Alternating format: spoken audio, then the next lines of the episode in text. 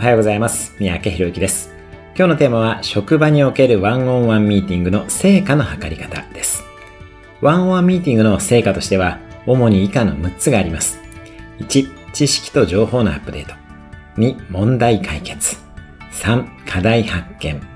4、モチベーションと気持ちの変化。5、新たな気づき、学び、アイデア。6、ネクストアクションの明確化になります。ミーティングをすることによって情報が増え、それによって課題が明確になり、新たな行動計画が策定でき、その行動をしてみようと思えるモチベーションとエネルギーを得るということが成果になります。つまり、評価をする場ではないということですね。あくまで主体的な行動を促す場であるということです。主体的な行動のためには、その行動のアイデアが本人から出てくることもとても大切です。